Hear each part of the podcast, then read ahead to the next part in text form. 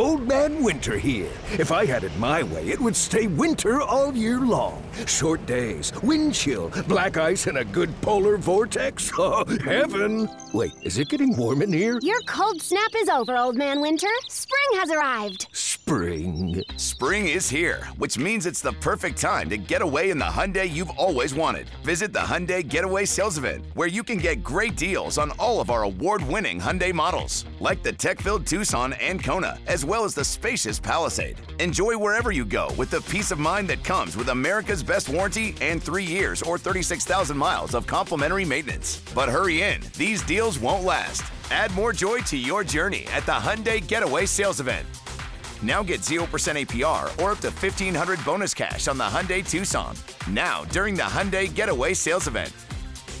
Offers end soon. Call 562-314-4603 for details. Peace up. A-Town down. Yeah, yeah. Okay, okay. Let's go. Yeah, yeah, yeah.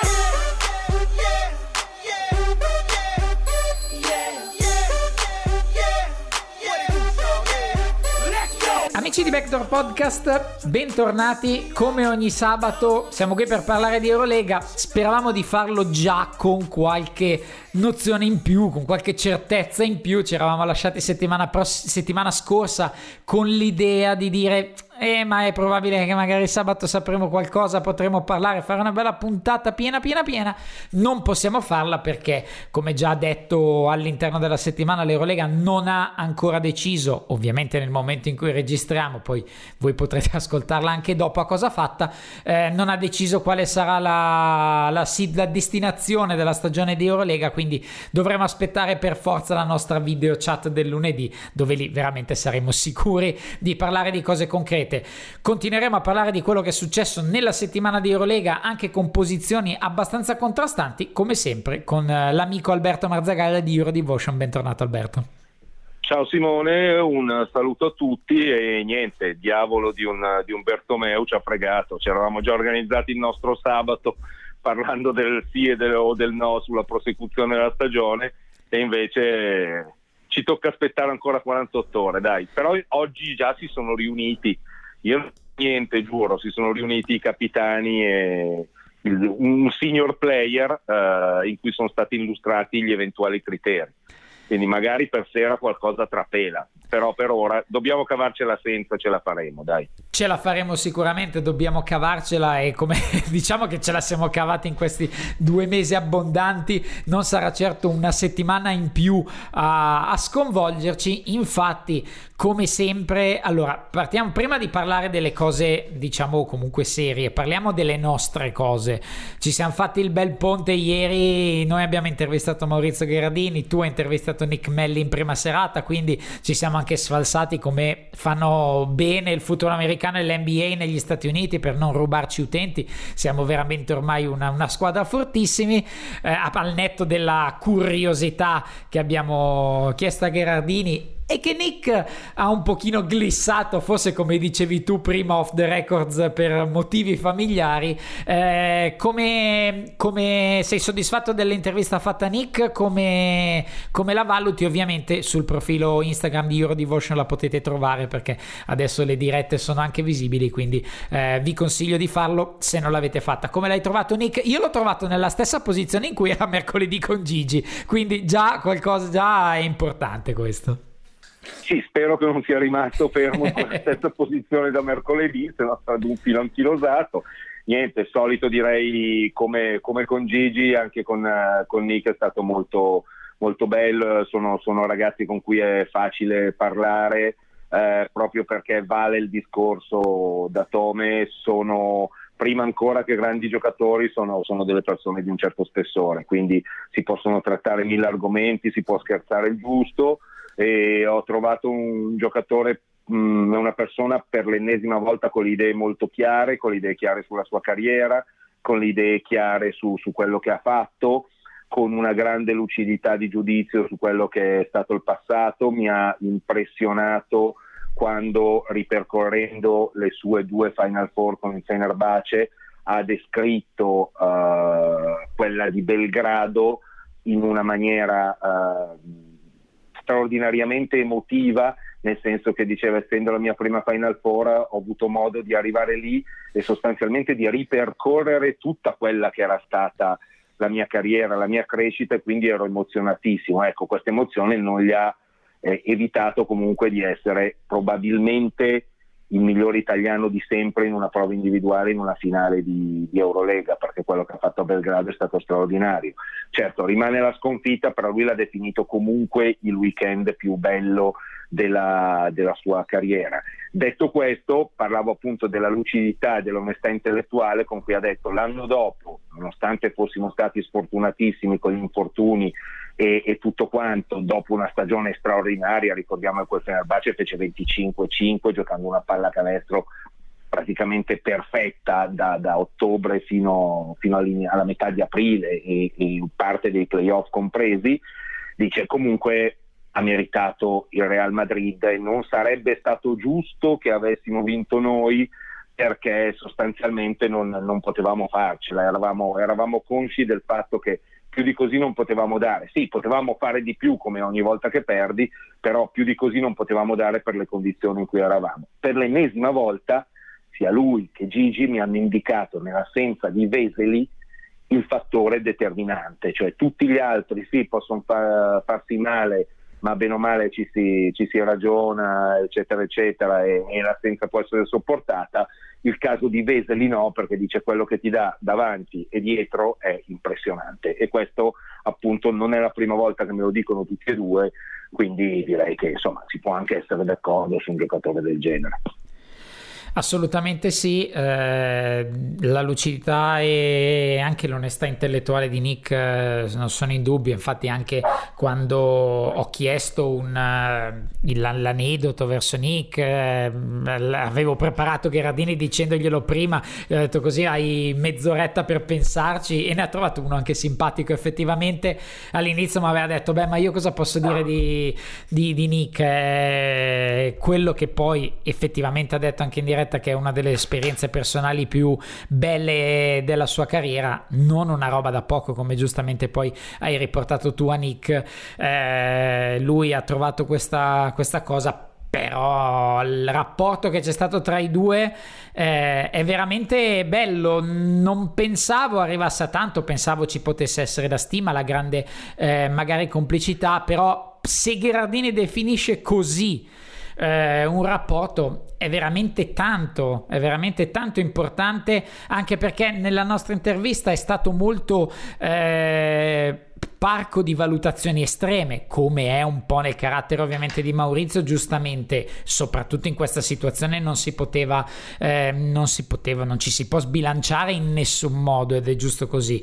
Quello che ho avvertito io dal, tra virgolette, molte virgolette, linguaggio del corpo, è una situazione, non lo so, mi sembrava appesantito dalla situazione del Fenerbahce, dai rumors, dal futuro, da Obradović. Infatti ho cercato di parlarne il meno possibile, perché l'avrà detto, stradetto e ridetto in mille modi e in mille lingue diverse, però nel tono delle risposte, nel linguaggio delle risposte ho visto un Maurizio, ed è una percezione assolutamente personale, quindi non è niente di più di quello, una persona un pochino appesantita da questa situazione, che probabilmente, quasi per paradosso, preferirebbe dire speriamo dicano di no così risolviamo questa cosa. Mi è sembrato davvero sofferente. Non so, magari, visto che l'hai guardata anche tu come l'hai visto dall'esterno, virgolettato esterno, perché anch'io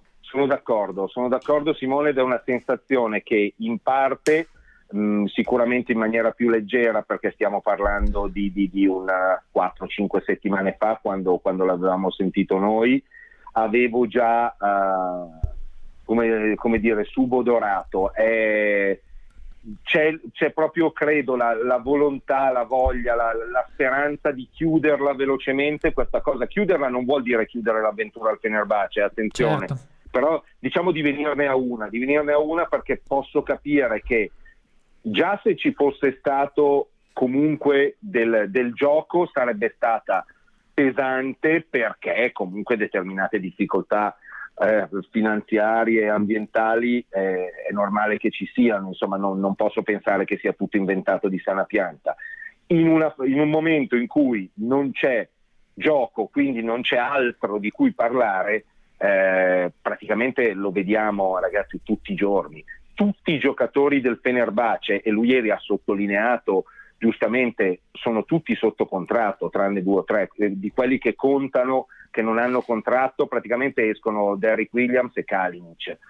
Poi ce n'è un altro in questo momento, mi sfugge, ma tutti gli altri hanno contratto, quindi dovrebbe essere un non problema, ecco, quello di cosa fanno l'anno prossimo Sloukas, De Colo, Datome, Vesely, eccetera.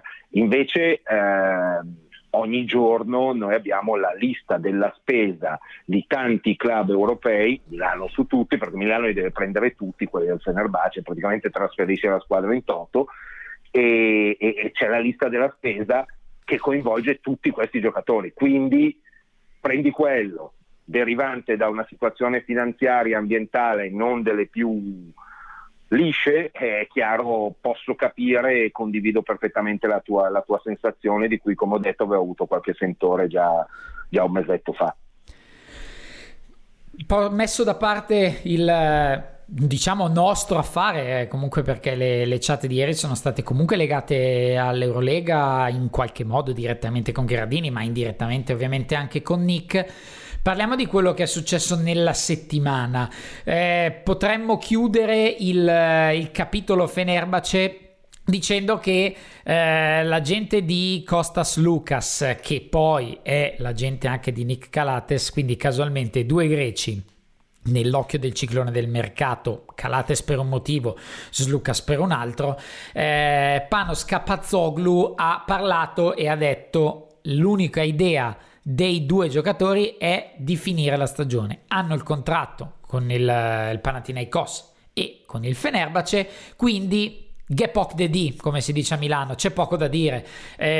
Ovviamente gioco delle parti, come dicevi tu, se si fosse giocato probabilmente tutto sto cinema sul Fenerbahce sarebbe venuto fuori al termine della stagione, ma con meno tempo per elucubrarci sopra, si sarebbe presa una decisione e ci sarebbe stato meno tempo per speculare. Ovviamente adesso ce n'è di più. Da lunedì, in un modo o nell'altro, se si dovesse tornare in campo, tornerà ad essere il campo la base. Se non si dovesse tornare, ci sarà come minimo la situazione che si andrà a definire.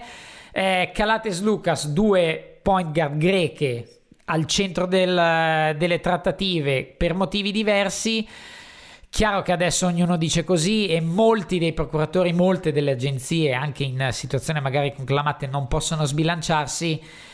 Però torniamo a dire, Obradović avrà l'effetto domino. Certo che se si dovessero muovere questi 2 giocatori, nonostante le smentite, e la geografia potrebbe veramente cambiare tanto.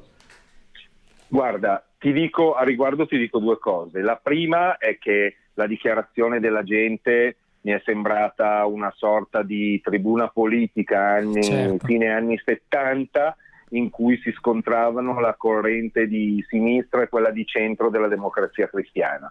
Quindi direi che assolutamente non si diceva nulla, cioè una dichiarazione scontatissima, non ha d'altra parte nessuno poteva pensare che in questo momento dicesse: beh, no, allora Calathes uscirà dal contratto perché il Panathinaikos non vuole darglieli tutti, e Sloukas anche lui, insomma, ha contratto, però siccome va via Obradović vuole andare via anche lui. Cioè praticamente una situazione quasi parlando di inadempienza, una volta da parte di un club e una volta da parte di un giocatore.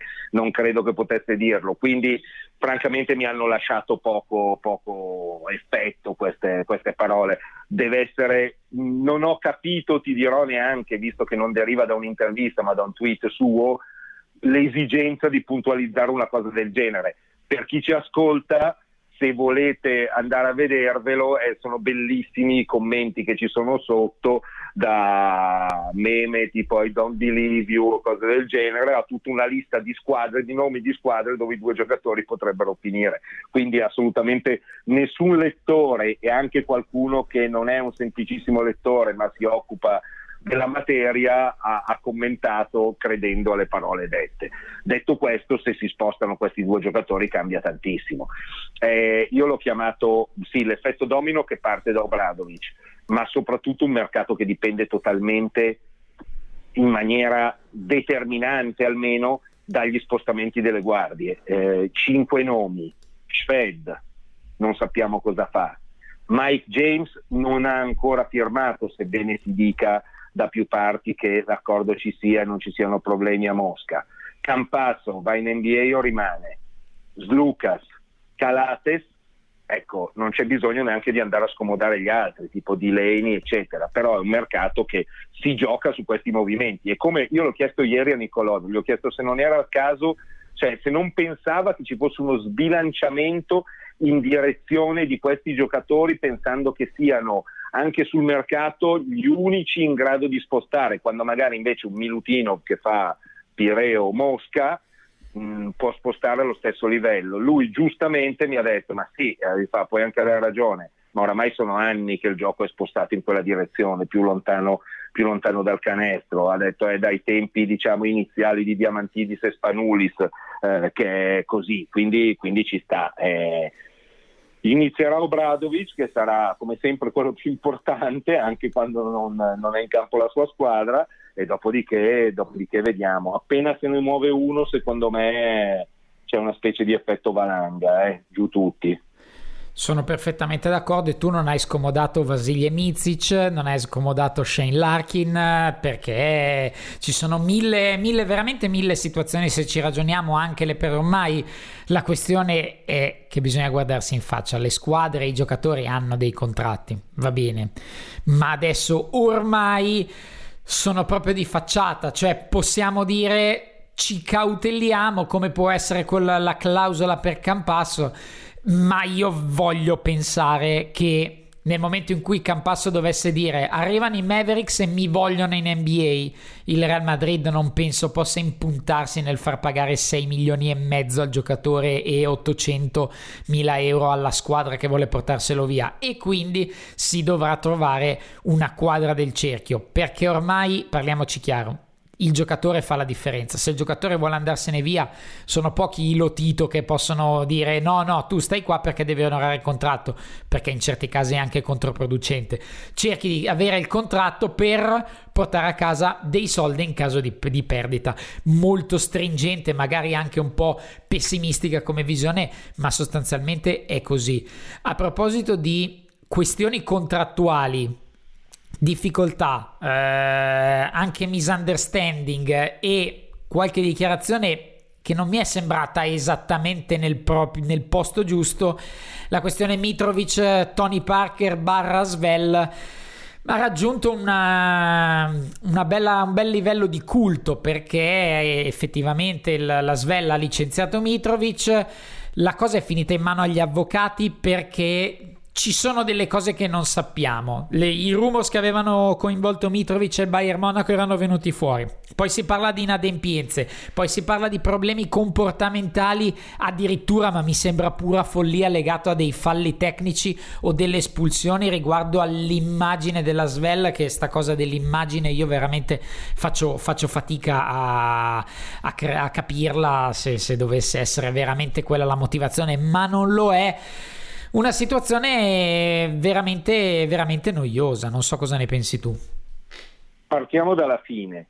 Monumento all'avvocato Leserf di Mitrović per la dichiarazione di stamattina. Ha fatto un comunicato nella tarda serata di ieri, comunicato diciamo di risposta di Mitrović alle parole di Tony Parker, in cui dice testualmente licenziare Mitrović per un fallo tecnico fischiato da un arbitro è come se Jean-Paul Rappeneau, regista sì, di Cyrano de Bergerac, avesse licenziato come si chiama adesso, Depardieu, Gérard Depardieu, perché parlava a voce troppo alta mentre gli tiravano il naso. Ecco, questa è una situazione direi estremamente la cheat del secolo, grandissimo, assolutamente. Adesso, al di là di tutto, noi ci scherziamo, però è una brutta storia, perché sostanzialmente, se devo dirti la mia, da quello che ho sentito in giro un po' per l'Europa da quelli che sono i nostri collaboratori, chiamiamoli occulti o chiamiamole fonti, così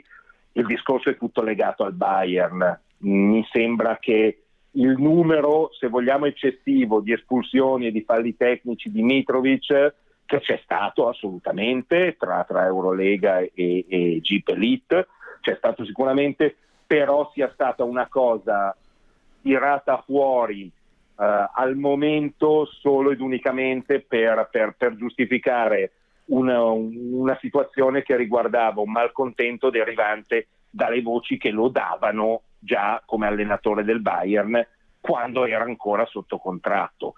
Poi noi non sappiamo ovviamente quando e come Mitrović possa magari aver chiesto alla Svel di liberarsi, se mai l'ha chiesto. Non abbiamo neanche la conferma che il Bayern sia così vicino all'allenatore.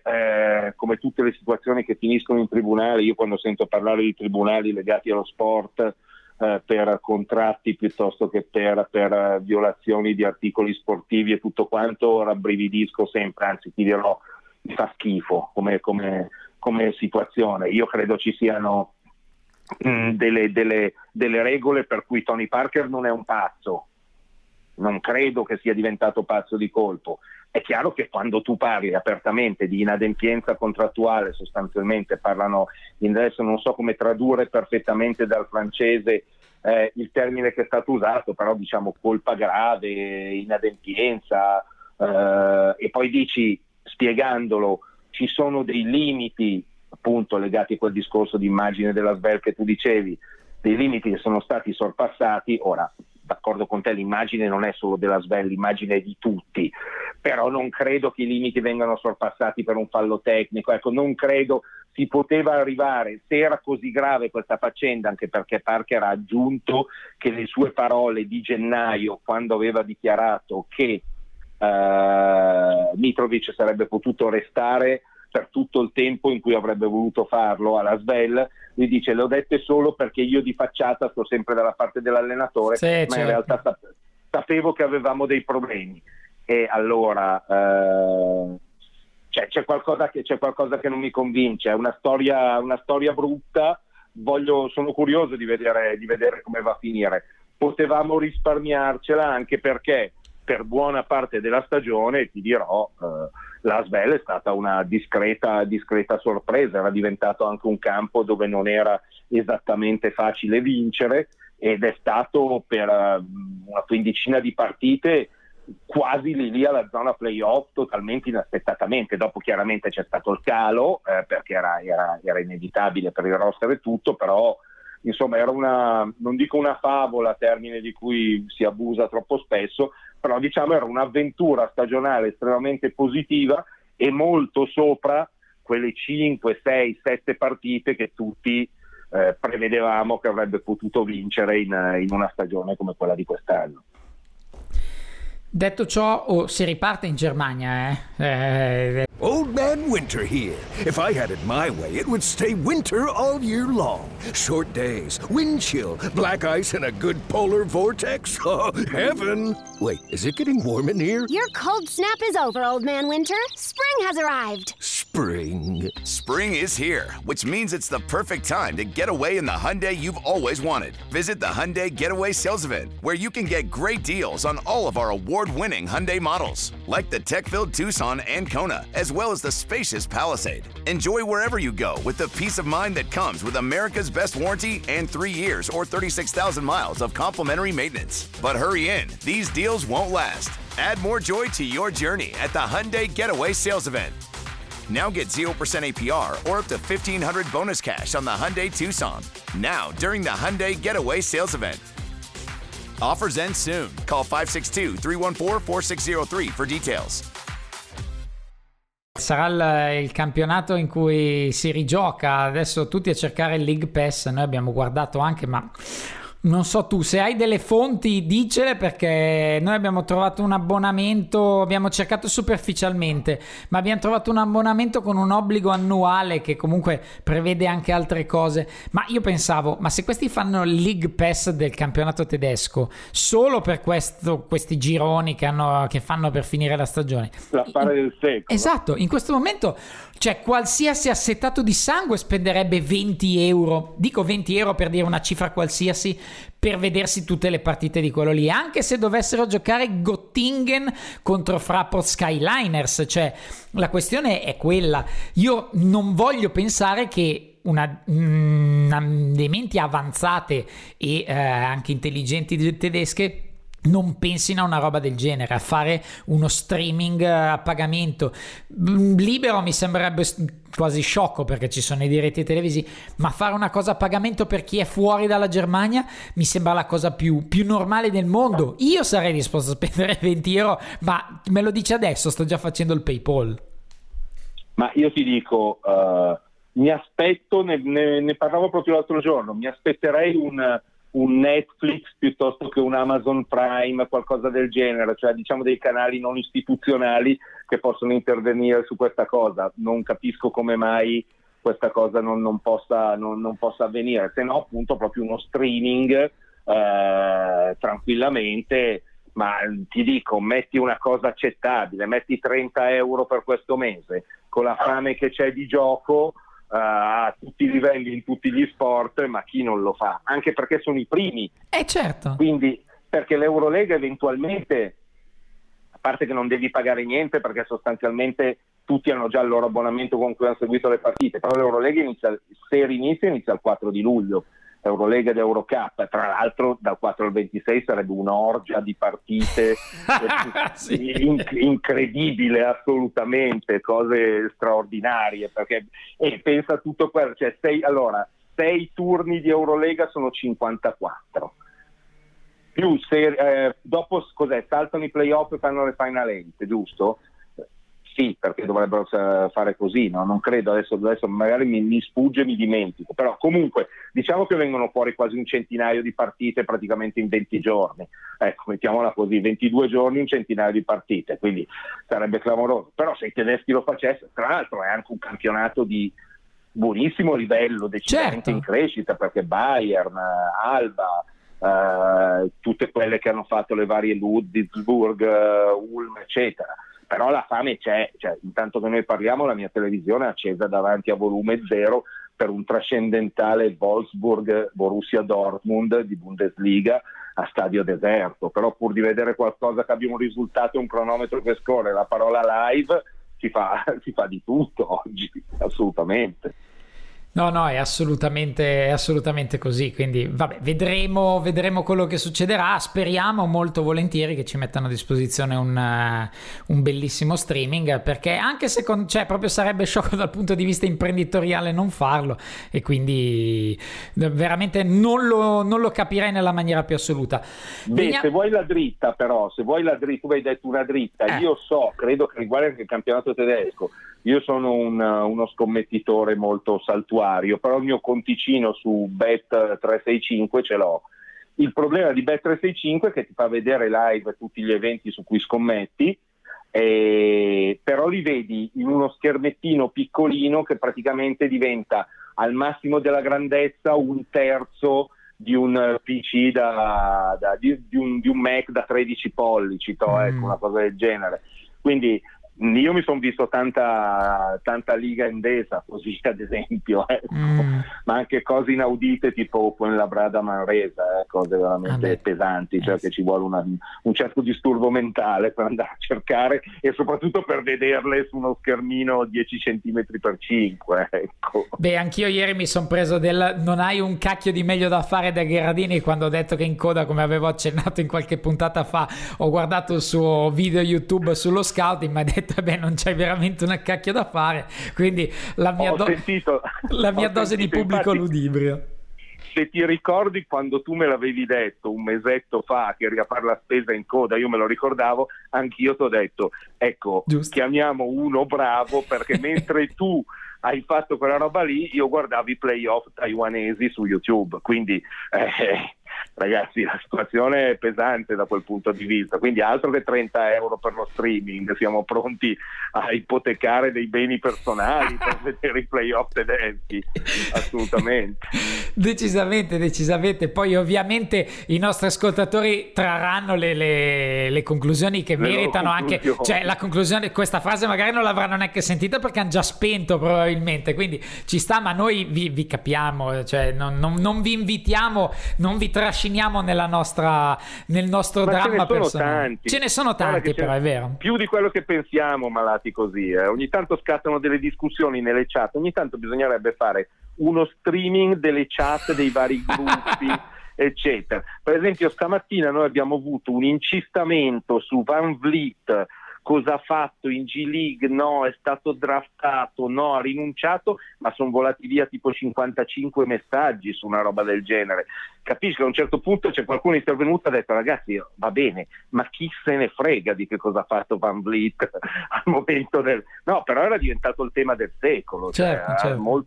Molto più importante di un decreto del Presidente del Consiglio, assolutamente, in questa fase.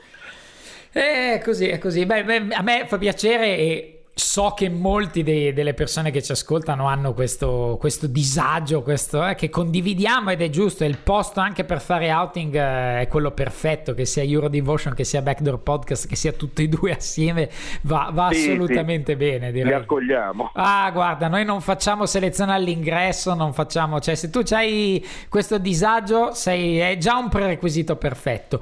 Disagio che non hanno o hanno, dipende un pochino da i giocatori verso questa eventuale ripartenza. Dichiarazioni contrastanti. Abbiamo avuto Sergio Llull che ha detto che bisognerebbe fare di tutto per tornare in campo, dobbiamo fare col cuore, ovviamente rispettando tutto questo inflazionato termine, le norme di sicurezza eccetera, di salute. Nemanja Nedović ha detto esattamente il contrario, ovvero preferite un basket becero per un mese o una grandissima stagione 2020-2021? E allora ragionateci sopra un attimo. Tomic ha comunque detto contento dell'allenamento eccetera, cioè, ci sono diverse posizioni, ne parlavamo telefonicamente anche ieri tra di noi e vorrei condividere per stimolare il ragionamento anche di chi ci ascolta. A mio modo di vedere non ci sono posizioni giuste o posizioni sbagliate in questo momento. Quella di Llull gli fa onore, da rispettare, tanto quanto quella di Nedović che dice la stessa cosa, cioè la cosa contraria, scusate. L'unica cosa che dico è non credo che il giocare un mese infici la qualità del grande basket che ci può essere l'anno prossimo. Il senso ovviamente è molto diverso da questo, ha utilizzato forse una metafora per spiegare la cosa, però in questo momento la cosa principale è che nessuno ha ragione e nessuno ha torto, ci sono delle posizioni date dalle sensibilità, dalle persone. L'unica cosa che poteva dare fastidio e ha dato fastidio personalmente a me è spaccare il capello in quattro sui contratti, come era stato fatto con Delaney, qualcosa aveva detto anche Mike James, insomma quelli che ne facevano un problema di contratto in una situazione che allora era di emergenza, lo è tuttora ma in modo diverso. Quindi possiamo valutare cosa sia più giusto, cosa sia sbagliato per noi, ma non c'è una legge fissa. Tutti, soprattutto quelli coinvolti, hanno il diritto di avere la propria idea. Joe Ingles in NBA ha detto se non ci sono i requisiti di sicurezza non mi sogno neanche di mettere in pericolo i miei figli, di cui già uno ha dei problemi piuttosto seri, la moglie incinta, io la mia famiglia non la metto a rischio. Se ci sono convinto che se ricominceremo a giocare sarà perché ci saranno tutte le precauzioni e le sicurezze necessarie. Ognuno ha la sua idea, poi bisogna anche ragionare che noi siamo i tifosi e magari vediamo inflazionata la cosa con la voglia di rivedere del basket, ma chi c'è dentro deve fare un ragionamento complesso, non c'è giusto o sbagliato. No, esattamente, non c'è per nulla giusto o sbagliato, proprio assolutamente. Credo che ci siano posizioni perfettamente condivisibili sia da una parte che dall'altra, e molto raramente, solo nei casi che hai elencato tu, ho sentito delle parole fuori luogo. Quando questo discorso che coinvolge una pandemia, una crisi internazionale sia sanitaria che finanziaria di un peso come non se n'erano praticamente mai viste negli ultimi 100 anni, se non in occasione delle guerre, chiaramente quando sento parlare di problemi contrattuali o cose del genere, rabbrividisco un attimo e francamente faccio un discorso che non so se sia di sinistra, populista, qualunquista o quello che vuoi, però ribadisco quello che ho detto prima, mi fa abbastanza schifo, mentre invece se parliamo di cose serie, cioè delle misure di sicurezza e tutto quanto, benissimo. Io non credo che in Eurolega ci siano dei pazzi e non credo che lunedì si riuniscano 11 rappresentanti pazzi di 11 club con la licenza pluriennale, e che non sia neanche pazzo il capo, il cui voto dovrebbe diventare decisivo solo in caso di parità qualora ci fosse uno o un numero dispari di astenuti.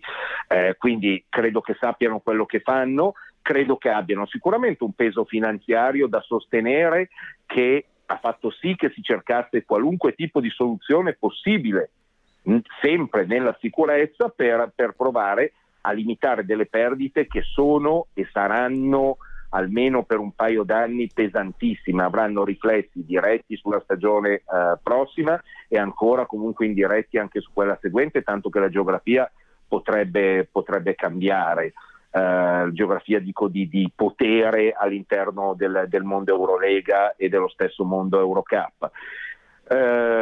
Quindi ha ragione Nedović sul discorso, forse troveremmo la più bella pallacanestro da anni l'anno prossimo, io non lo so, perché potremmo anche dire di contro che se giocassero a luglio, terminassero a luglio, facessero le 3 settimane che l'accordo, 3-4 settimane che prevede l'accordo con l'Elpa di stop prima di riprendere, diciamo che si potrebbero ritrovare dei giocatori già avanti, quindi fin dai primi mesi potrebbe esserci una pallacanestro già di più alto livello.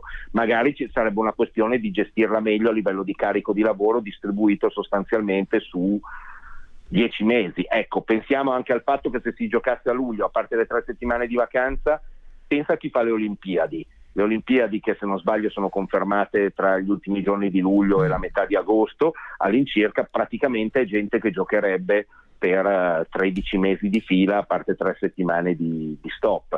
Questa è una cosa da tenere presente, però sono cose, quante volte abbiamo sentito atleti, parlavamo prima di Datome, dire non ho mai staccato un'estate da 10 anni a questa parte, al massimo ho fatto 10 giorni di vacanza vera e propria.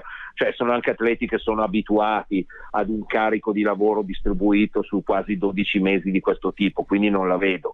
Quindi pareri tutti rispettabili, aspettiamola con serenità. Certo è che, detto tra di noi, se non si gioca, ragazzi, da lunedì subito alla sera inizia uno stillicidio di mercato e di situazioni finanziarie terrificanti, perché ovviamente non si gioca, quindi chi ha detto che perdeva, ecco, questo l'Efes ha detto che perdeva il 28%, non si gioca quindi perderà il 39%, quindi se perde il 39% allora Micić va in NBA, però Micić non può andare in NBA, cosa fa? Va subito a completare la stagione e poi magari torna e non sa, ritorna in NBA che inizia a dicembre, poi a dicembre inizia l'NBA e c'è il preolimpico probabilmente sovrapposto ai playoff. Un disastro, quasi sarebbe una questione di quieto vivere giocare al mese di luglio, ed è abbastanza pazzesco perché comunque sappiamo che si giocherebbe in uno stato di tensione e di attenzione estremamente elevato per tutte le ragioni che conosciamo. Beh, io se domani lunedì, se no, dicono che non si gioca, io mi aspetto di trovare il tweet di Emiliano o di chi per esso. Alberto Marzagaglia ha firmato con Euroleague.net per 2 stagioni, cioè non mi aspetto niente di diverso, il mercato vale per tutti, quindi se non si gioca si proietta la prossima stagione. E vorrei dirti, se dovessi firmare per Eurolega, ricordati degli amici, solo quello, No, quello sicuramente, sì. Quello, ma è reciproco, assolutamente. Però tu non smentisci, quindi attenzione, adesso vado a scrivere su Twitter che le mie fonti hanno visto che c'è un interessamento da parte di Jordi Bertomeu nei servizi di Alberto Marzagaglia, e poi vediamo come reagisce il Twitter. Twitter reagisce con qualcuno che scrive I was told that Alberto Marzagaglia e qualcun altro invece che prende il tuo tweet, lo copia e dice le nostre fonti e poi mette anche i punti e le virgole esattamente come il tuo. Ultimamente succede così, quindi credo che praticamente ho già firmato. Ah sì, certo, basta che lo ritwittano in due, sei già firmato. Poi fatta. Viene ripresa subito da Gazzetta.gr, DNA, poi esatto. Arrivano Sport 5, Sport Rugby, One, tutti i paesi, tutti uno dietro l'altro. È bellissimo, facciamoci due risate perché i rent li abbiamo già fatti e penso che siano arrivati abbastanza diretti a chi di dovere, ai nostri ascoltatori, perché a chi di dovere probabilmente non saranno neanche toccati. Come diceva giustamente Emiliano Carchia nella nostra chat, a un certo punto devi lasciartela passare, ogni tanto veramente, in tutta onestà, e noi non abbiamo esclusive incredibili, però è sempre la solita storia in cui gli apprezzamenti per il lavoro arrivano dall'estero, cosa che non pensavo veramente quando è iniziato Backdoor, ma è la stessa cosa che capita a te, quindi penso di parlare per entrambi. Sì. Che ti arrivano dei messaggi in cui ti dicono bello, fate veramente un bel lavoro eccetera, e l'onestà intellettuale di, quando capita, di riprendere e di linkare all'interno di un pezzo eccetera eccetera. E poi ti trovi magari in Italia, o non è solo l'Italia, sia ben chiaro, anche altre persone, anche altre che fanno il lavoro e che, come dicevamo giustamente, avviliscono la pratica di giornalista, di chi cerca le fonti, di chi fa tutta quella ricerca di cui avevamo dedicato gran parte di una puntata. Ma guarda, io ti dico che probabilmente si potrebbe assolutamente riadattare un proverbio dicendo, in questo caso, l'erba dello straniero è sempre più verde, nel senso che per noi riceviamo molti più apprezzamenti dall'estero e richieste perché non cominciate a scrivere, a pubblicare. A me ad esempio stanno stressando dalla Turchia e ragazzi non è facilissimo esattamente, non ho passi per l'inglese, il francese, uno spagnolo di strada. Ma il turco inizia a diventare complicato, ecco. Ah, io pensavo quindi ti chiedessero in inglese, no? Proprio in turco vogliono. No, assolutamente. No, beh, l'inglese viene dato per scontato, assolutamente, no, ma proprio il turco. Poi però invece accade, ne ho sentita una che un'altra si aggiunge all'elenco delle perle. Ho sentito dire da qualcuno che scrive in Italia, non stiamo a fare nomi, su un social network, ha scritto che assolutamente i siti italiani non possono permettersi di parlare, siti, blog, non possono permettersi di dare giudizi sulla pallacanestro, perché gli articoli che danno un'opinione devono essere appannaggio solo delle grandi testate nazionali. Aspetta, vado a cercare uno spigolo, torno subito. È nuovissima, non sapevo che... praticamente c'è l'introduzione di una sorta di reato di opinione cestistico, esatto. Neanche nei regimi più dittatoriali, però è bellissimo, però capisci che vabbè, cosa vuoi fare. Probabilmente diciamo che ha ragione Emiliano quando dice che a un certo punto lasciamole andare, buonanotte. Famose una risata, dispiace, sì, perché poi dipende dal momento, ci sono dei momenti in cui ne fai una risata, dei momenti in cui ti incazzi perché è così, però fa parte del gioco. E quindi come il nostro motto, senza fare autocelebrazione, hard work pays off, ce la giochiamo così e noi ci divertiamo a farlo, in realtà non velleità di fare grandissime cose, facciamo il nostro al meglio possibile. Alberto, settimana prossima allora, per forza, perché qui settimana prossima parleremo, anche se arriveremo ovviamente tardi, quindi prepariamoci qualche cosa di diverso, di interessante da dire, però finalmente capiremo se si può giocare o meno. Io ti ringrazio. Tanto anche lunedì mi sa che saremo tutti bene o male tra dirette da una parte all'altra nel tardo pomeriggio, esatto. Dopo la conferenza stampa di Bertomeu, vediamo, divertiamoci a vedere chi sarà il primo che dice sì o no, perché alle 11 c'è la riunione, verso mezzogiorno, 12:30 presumibilmente è finita, certo. Io mi immagino già Bertomeu che con occhi spiritati attraverso Zoom dice a tutti gli 11 non dite niente fino alle 4:30, minaccia multe o cose del genere, perché alle 4:30 voglio dare io la comunicazione, certo. Probabilmente alle 12:35 ci saranno già 7.400 I was told.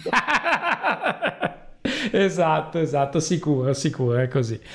Va bene, aspettiamola con come si aspetta l'esito di un sì o un no di un esame, e vedremo, insomma. Grazie Alberto per essere stato con noi anche questa settimana, ti rinnovo. Grazie a te. Grazie a te e a tutti i nostri ascoltatori, è sempre un piacere essere con voi.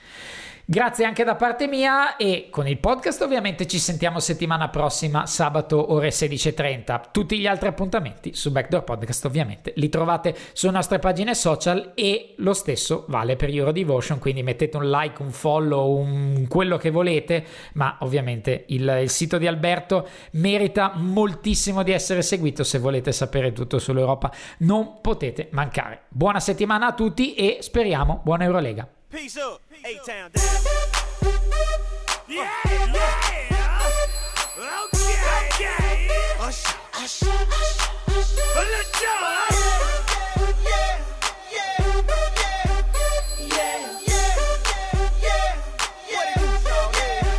yeah, yeah. Old Man Winter here. If I had it my way, it would stay winter all year long. Short days, wind chill, black ice, and a good polar vortex. Oh, heaven. Wait, is it getting warm in here? Your cold snap is over, Old Man Winter. Spring has arrived. Spring. Spring is here, which means it's the perfect time to get away in the Hyundai you've always wanted. Visit the Hyundai Getaway Sales Event, where you can get great deals on all of our award-winning Hyundai models, like the tech-filled Tucson and Kona, as well as the spacious Palisade. Enjoy wherever you go with the peace of mind that comes with America's best warranty and 3 years or 36,000 miles of complimentary maintenance. But hurry in. These deals won't last. Add more joy to your journey at the Hyundai Getaway Sales Event.